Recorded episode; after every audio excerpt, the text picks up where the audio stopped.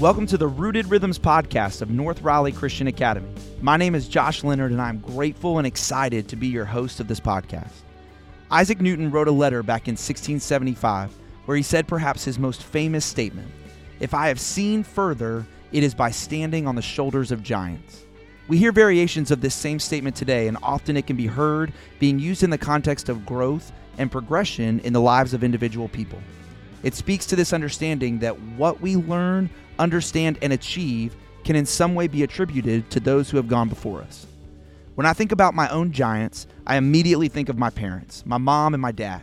I can picture moments as a young child where I would be sitting in the room, not actively a part of the conversation, but listening intently to every word.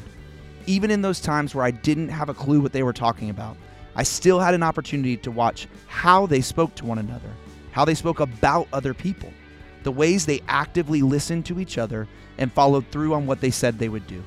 I was able to hear and see the ways they trusted their Creator with each and every detail of their lives.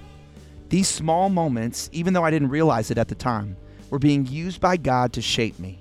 As I got older, I began to pick up more of the details of conversations and became a part of them. I was able to take away nuggets of wisdom and words of encouragement and hope that shaped the way I viewed myself and interacted with the world around me. Perhaps you can relate and can picture some of the giants in your own life.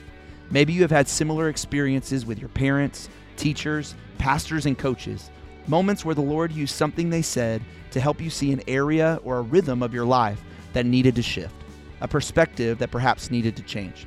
As we walk through the episodes of this podcast, our prayer is that the Lord is able to provide moments like these for each of us.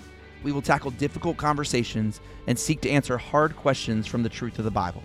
As we hear the life stories of our guests in the midst of these conversations, I pray that each of us are able to glean nuggets of wisdom and are encouraged to root the rhythms of our lives in the hope that we have in Jesus.